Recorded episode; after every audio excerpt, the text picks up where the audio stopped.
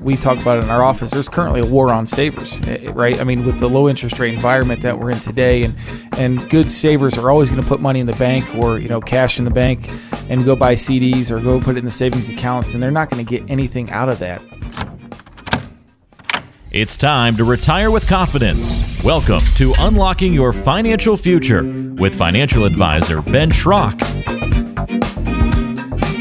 Glad to have you here on Unlocking Your Financial Future, the podcast where we dive into finance, investment, retirement, a bunch of different stuff, and help you get your plan in place for that time that you want to retire. And hopefully, you can do so with confidence. And to do that, we uh, we talk with Ben Schrock every week. Ben, how are you? I'm doing well. Excited to be back and talk on a new topic. Yeah, how's uh, how's Henry doing? He's doing well. He's uh, he's growing like crazy, and uh, baby two's on his way. So uh, we'll we'll see how he's gonna feel being a big brother. Good. That's exciting for sure. Yeah. Uh, we also have Keith Lockwood with us, who is one of the financial advisors over at BA Schrock Financial Group, does a lot of their portfolio management in their group. So, Keith, I'm glad you uh, came back and joined us. You weren't turned away by our last uh, episode. No, no, it didn't scare me too much. So I'm glad to be here. Hopefully, I can add a little bit of something. Yeah, and and we wanted you to be on this one too because we're starting a new series, and this one's on saving and the risks that savers face. And you might say the risks of saving doesn't make much sense, but we'll explain it to you a little bit more. And we have a four part series to do so, and some different risks that you might face, and and really you wouldn't think about it, but you know, even if you are very responsible with your money, entering retirement can still be a challenge because it's such a different stage of life. So we're going to talk about some of those missteps into quite a bit of detail and, and kind of help you avoid those along the way. And then we'll also wrap up with a question from our mailbag on retirement and somebody that's kind of fearful of maybe a lingering or a looming market crash that could be coming that people talk about. So we'll get to that a little bit later in the show. Uh, let me remind you too on Ben Schrock and his team at BA Schrock Financial Group. They are in Wadsworth. That's where their office is located, but they serve the Cleveland and Akron area. I mentioned you can find them online at, line at baschrock-fg.com. Also find them on Facebook as well. And check out their lock process uh, to help you retire with confidence. They have more information on that on their website. So let's dive right into this one. And the first part of this series is going to be on cash and why you shouldn't get too enamored with cash. That's the big point for today. So Let's get into it just kind of right off the bat with cash. Do you have like a percentage you, to talk to people about? Like if I said, "Okay, Ben, I want to ha- I want to carry some cash," would you advise a certain percentage to maybe keep in your portfolio? Yeah, eh, I mean, in terms of the portfolio itself, I'm going to let Keith jump in and, and allude to that a little bit further in, in, terms of the management piece. But you know, we always want to have that emergency fund. I get that question a ton from clients. How much money should I have um, in case of an emergency? And and really, I put it back on the client and, and ask them, how much money do you feel comfortable with? And you know, if the answer is twenty five thousand, fifty thousand, it's something that to where it's a more of a comfort level than anything to me. You know, if someone comes in and says, "Well, I have two hundred fifty thousand in cash or half a million dollars in cash," we'll step in and, and advise accordingly. But to me, it's important to know that they're the ones that are comfortable with a certain amount of cash. I think the rule right now, Keith, maybe six months income in cash uh, is emergency fund. I guess that's maybe like the, the board advised rule right now or yeah, it's, rule. Yeah, it's about six months is when. And, and I'll jump on to what he said. The comfort level is most people live paycheck to paycheck in this country.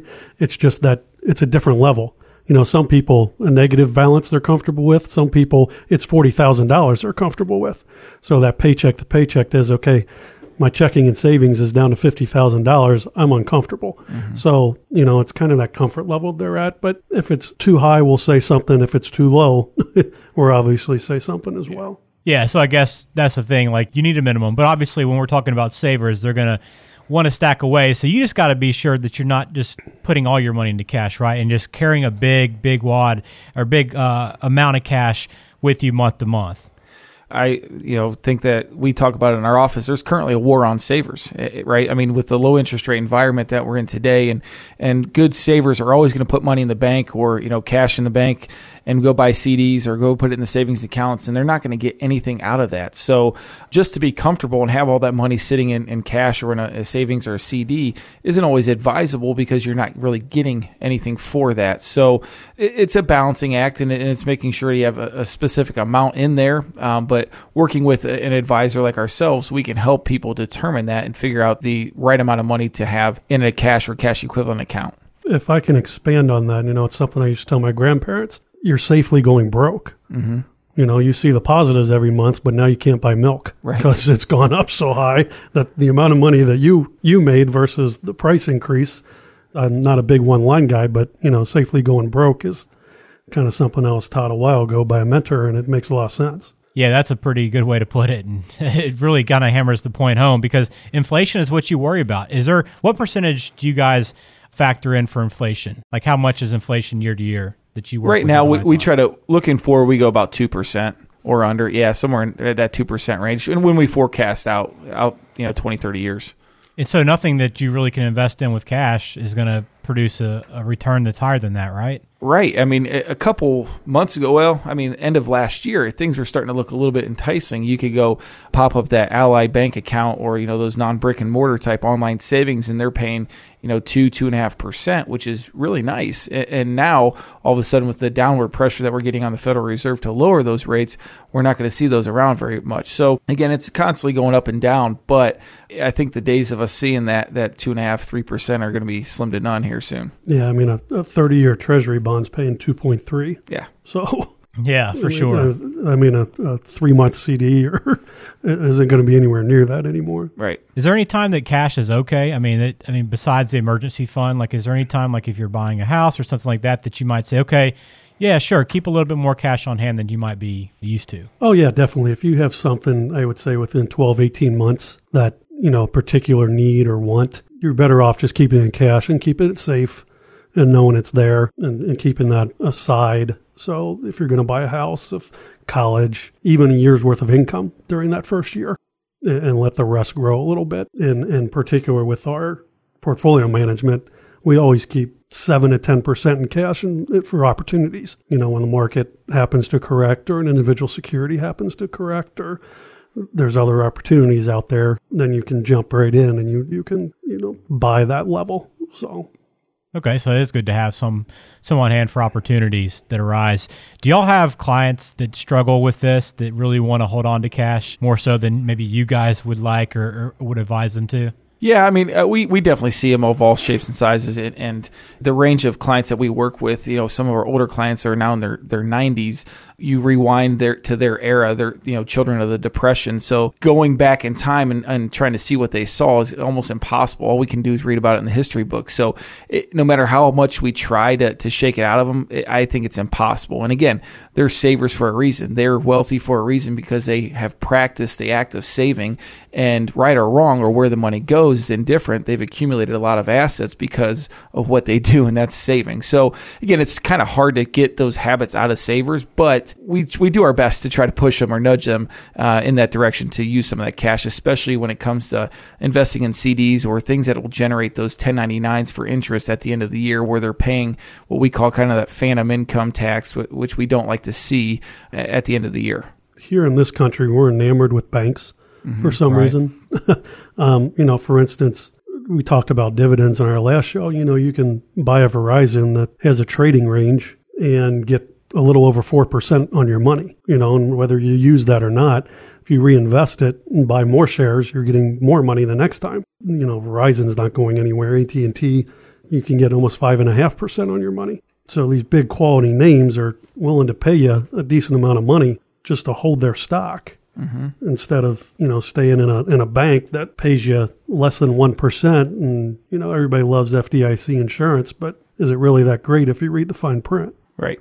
Yeah, for sure. That's something to pay attention to. And you two are perfect for this and for this conversation. And it's something that people need to have with, with their advisor. Like, what are my options? Because it's not always easy. To, you know, you've been a saver all your life.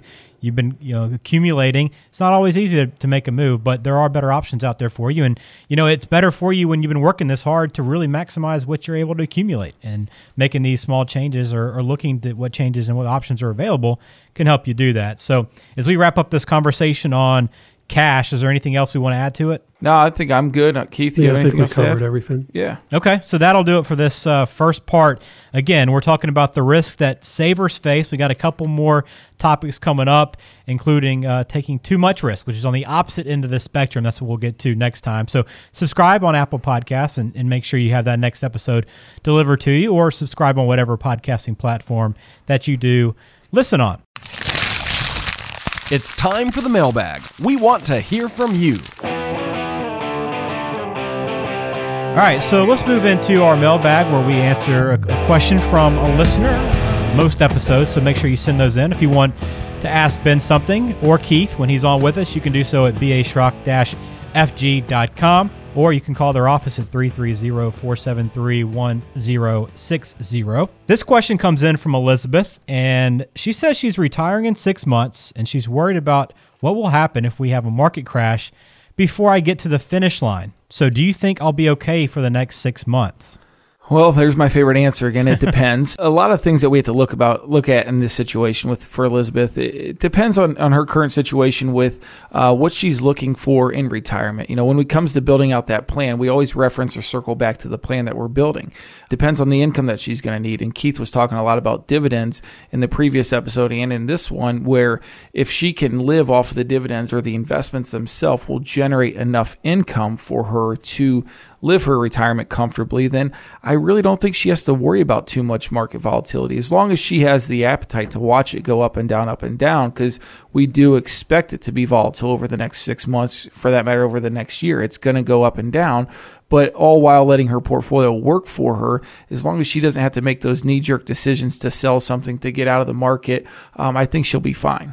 And, and, I'll add to that is, and the finish line isn't six months. Mm-hmm. You know, right. the finish line is you know what what's your life expectancy? You know is it age 90 is it age 95 is it whatever it is? That's the finish line you know? So if getting out of the market now we miss and it messes up the rest the next 30 years that's a huge problem. So again it, it, it's based on that plan that income need but it's also based on educating that the finish line isn't you know age 62 retirement.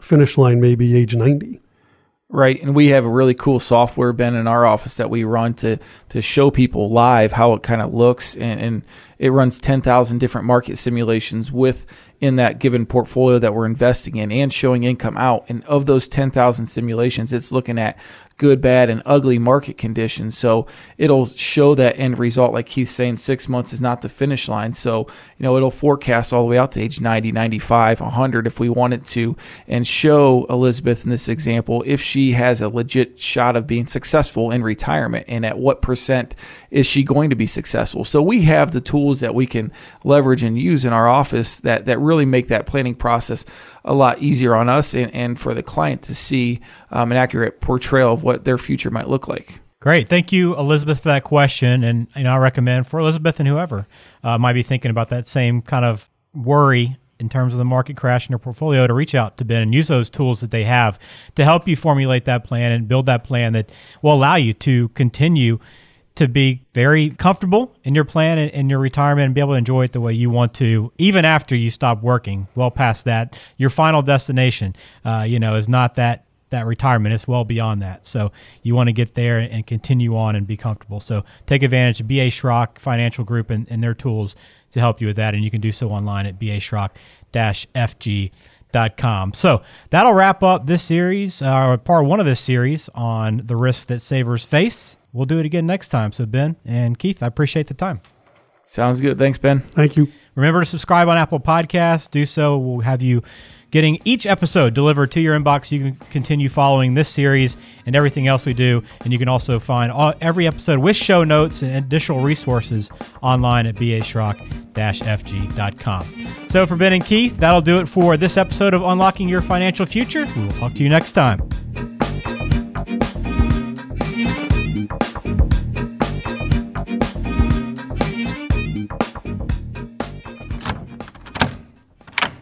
Investment advisory services offered only by duly registered individuals through AE Wealth Management LLC, AEWM. AEWM and BA Schrock Wealth Management are not affiliated companies. BA Schrock Wealth Management is an independent financial services firm that helps people create retirement strategies using a variety of insurance and investment products. Investing involves risks, including the potential loss of principal. Any references to safety, security, or guaranteed lifetime income generally refer to fixed insurance products, never securities or investment products. Insurance and annuity product guarantees are backed by the financial strength and claims paying ability of the issuing company. BA Schrock Wealth Management is not permitted to offer, and no statement made during the show shall constitute tax or legal advice. You should talk to a qualified professional before making any decisions about your personal situation. We are not affiliated with a U.S. government or any government agency. This show is intended for informational purposes only. It is not intended to be used as the sole basis for financial decisions, nor should it be construed as advice designed to meet the particular needs of an individual situation.